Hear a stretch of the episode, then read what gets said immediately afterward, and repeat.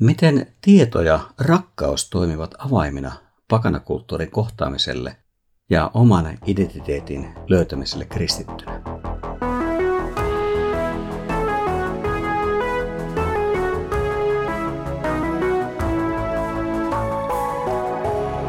Kirjoitusten pauloissa. Tervetuloa kuuntelemaan kansanlähetyksen Kirjoitusten pauloissa podcastia. Olen Ilkka Rytilahti, kansanlähetyksen valtakunnallinen raamattukouluttaja. Tämänkertainen jaksomme vie meidät pohtimaan kristityn suhdetta pakanalliseen kulttuuriin ensimmäisen korintolaiskirjan luussa kahdeksan. Paavali ei halunnut eikä voinut ratkaista korintilaisten monia kysymyksiä ja ongelmia pelkkien käskyjen tai kieltojen antamisella. Seurakuntalaisista lain noudattamisen tärkeyttä painottaneet olisivat varmaankin halunneet ratkaista vaikeudet juuri näin. Mutta kun kyse on elämän tavasta, niin oikea suhtautuminen ja mieli on kuitenkin enemmän kuin pelkkä tieto. Eli rakkaus on tietoa keskeisempää. Rakkaus nimittäin antaa tiedolle muodon ja suunnan. Tämä tulee näkyviin heti uuden pääjakson avausjakeissa – Paavali aloittaa sen jälleen viitteellä traditioon. Meillä kaikilla on toki tästä asiasta tieto. Siis mikä tieto? Tieto siitä, että maailmassa ei ole yhtään epäjumalaa ja että ei ole muuta Jumalaa kuin yksi. Paavalin väite on huikean uskalias. Korintin kaupunkihan oli täynnä epäjumalien temppeleitä ja palvontapaikkoja, monien kulttuurien ja kansojen eri uskontoja. Ja kuitenkin hän sanoi, että maailmassa ei ole yhtään epäjumalaa ja että me tiedämme tämän. Tämä Jumalan ykseyden lähtökohta on hyvin merkittävä mietittäessä, miten kristitön tulee elää moniarvoisen ja moni jumalaisen kulttuurin keskellä. Yksi ja ainoa Jumala on ilmaissut itsensä Herrassa Jeesuksessa Kristuksessa.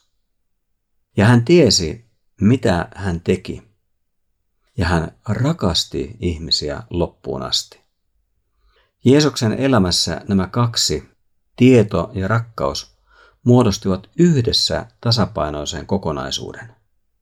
Hän kykeni siihen, mikä meille on usein niin vaikeaa. Ensinnäkin Jeesus eli meille esikuvallisesti. Kristitylle Jeesus on sekä sijainen että esikuva. Hänen esikuvallisuutensa ei nouse vain siitä, mitä hän teki, eli hänen ainutlaatuisesta elämästään. Se nousee myös ja erityisesti siitä, kuka hän oli Jumala ja ihminen. Tästä erityisasemasta Paavali puhuu verratessaan isää Jumalaa ja poikaa Jumalaa.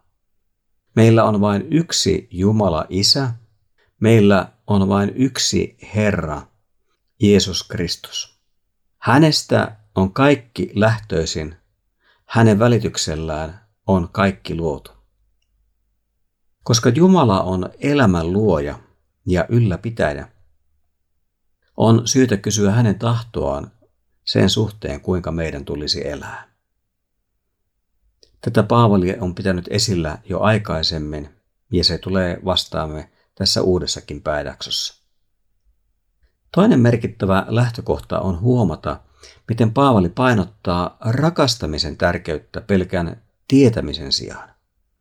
Hengellisyys on siis enemmän kuin vain oikeaa tietoa. Mutta jos joku rakastaa Jumalaa, hänet Jumala tuntee. Tällä Paavali ilmaisi, että Jeesuksen seuraamisessa ensisijainen kysymys on, ketä me rakastamme. Jumalan tunteminen on hänen rakastamistaan. Hän rakastaa minua ja hän tuntee minut täydellisesti ja tämä kannattelee minua. Rakkauden yhteys on enemmän kuin pelkkä tietäminen. Totta kai, rakkaus huomioi myös toiset, eikä vain itse. Uskon ja kulttuurin suhdetta koskevissa haasteellisissa kysymyksissä toisien huomioimista totisesti tarvitaan.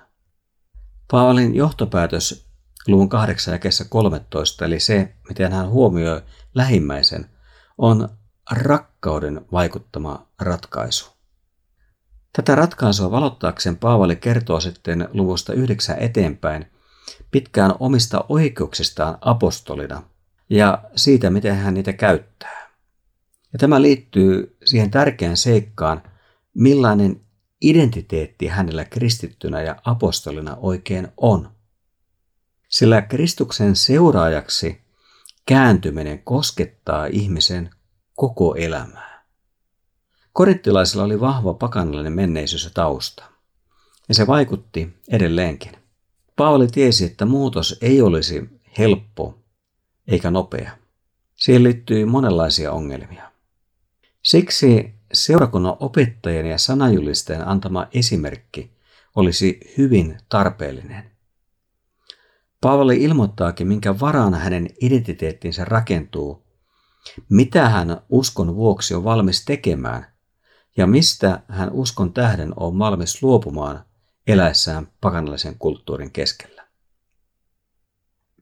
Viitattuaan traditioon Paavali käy jälleen käsiksi niihin konkreettisiin ongelmiin, joita korinttilaisilla oli. Eräs niistä koski jatkuvasti esillä ollutta kysymystä epäjumalalle uhratusta lihasta. Pakanakulttuuri ulotti vaikutuksensa eri elämäalueille aina sitä myöten, mitä omaa ruokapöytään laittoi. Olihan markkinoilla myytävä liha uhrattu epäjumalalle temppelissä. Ongelma ulottui myös sosiaaliseen elämään. Millä tavalla osallistuminen yhteisön ja suvun uskonnollisiin juhliin oli nyt mahdollista? Yleensähän tällaiset tilaisuudet vietettiin epäjumala temppelien saleissa. Pakanallisuuden kohtaamiselta ei yhteiskunnassa yksinkertaisesti voinut välttyä. Miten siis pakanuuden keskellä tuli elää?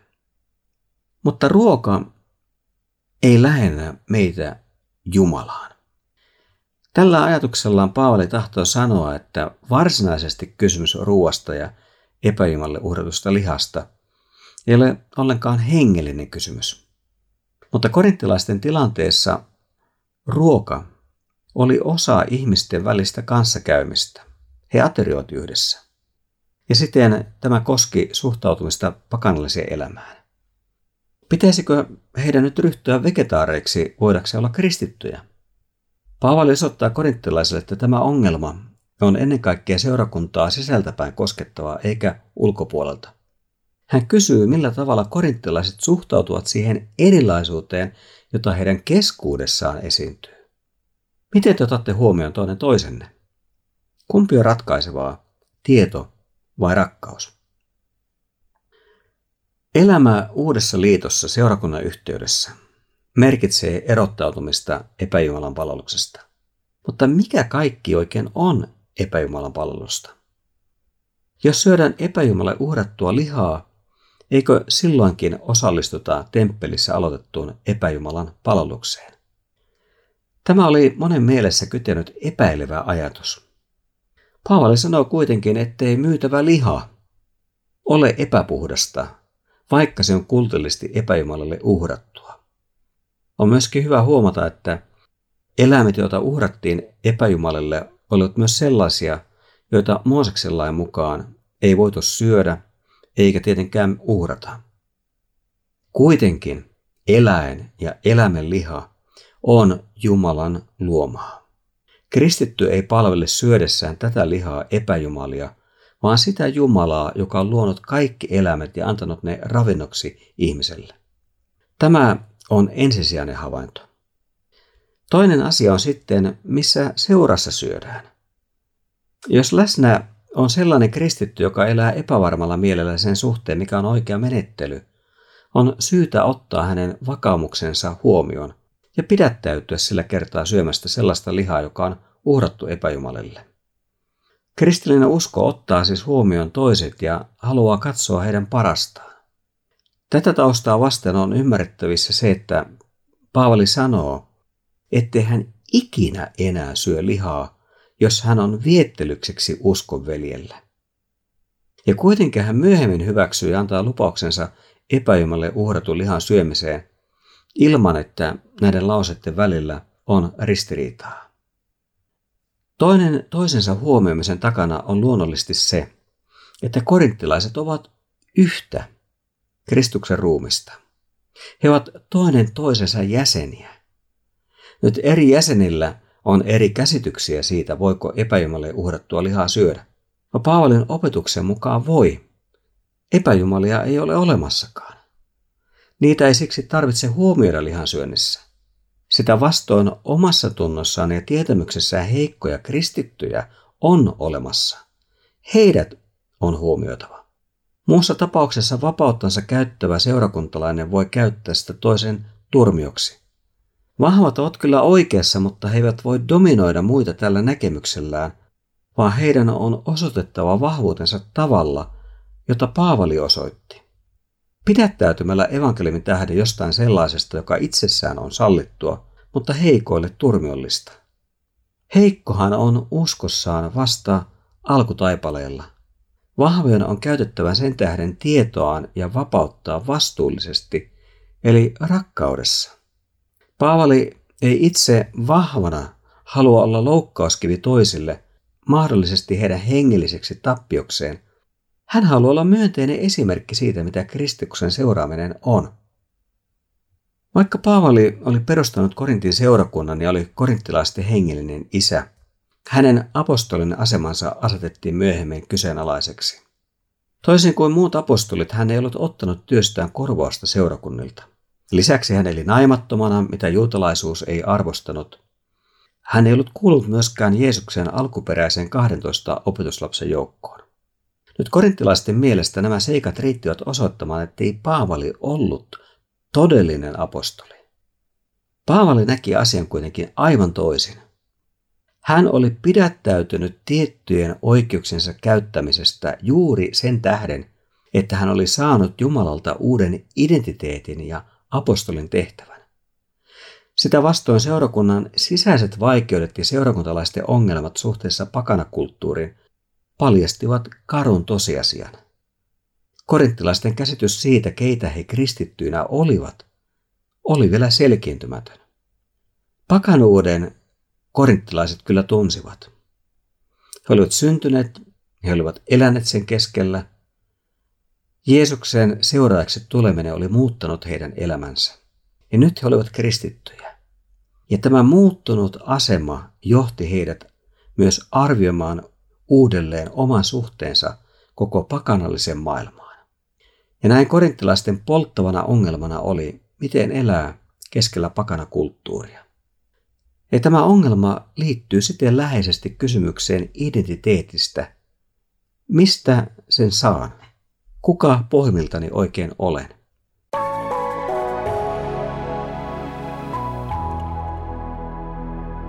Tämä kysymys identiteetistä on elintärkeä. Se vaikuttaa koko elämään.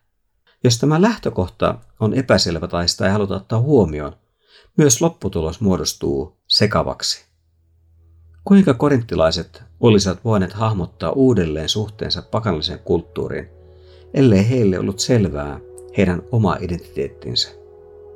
Tämän vuoksi Paavalin oli käsiteltävä tätä kysymystä identiteetistä, ja tästä me jatkamme seuraavalla kerralla.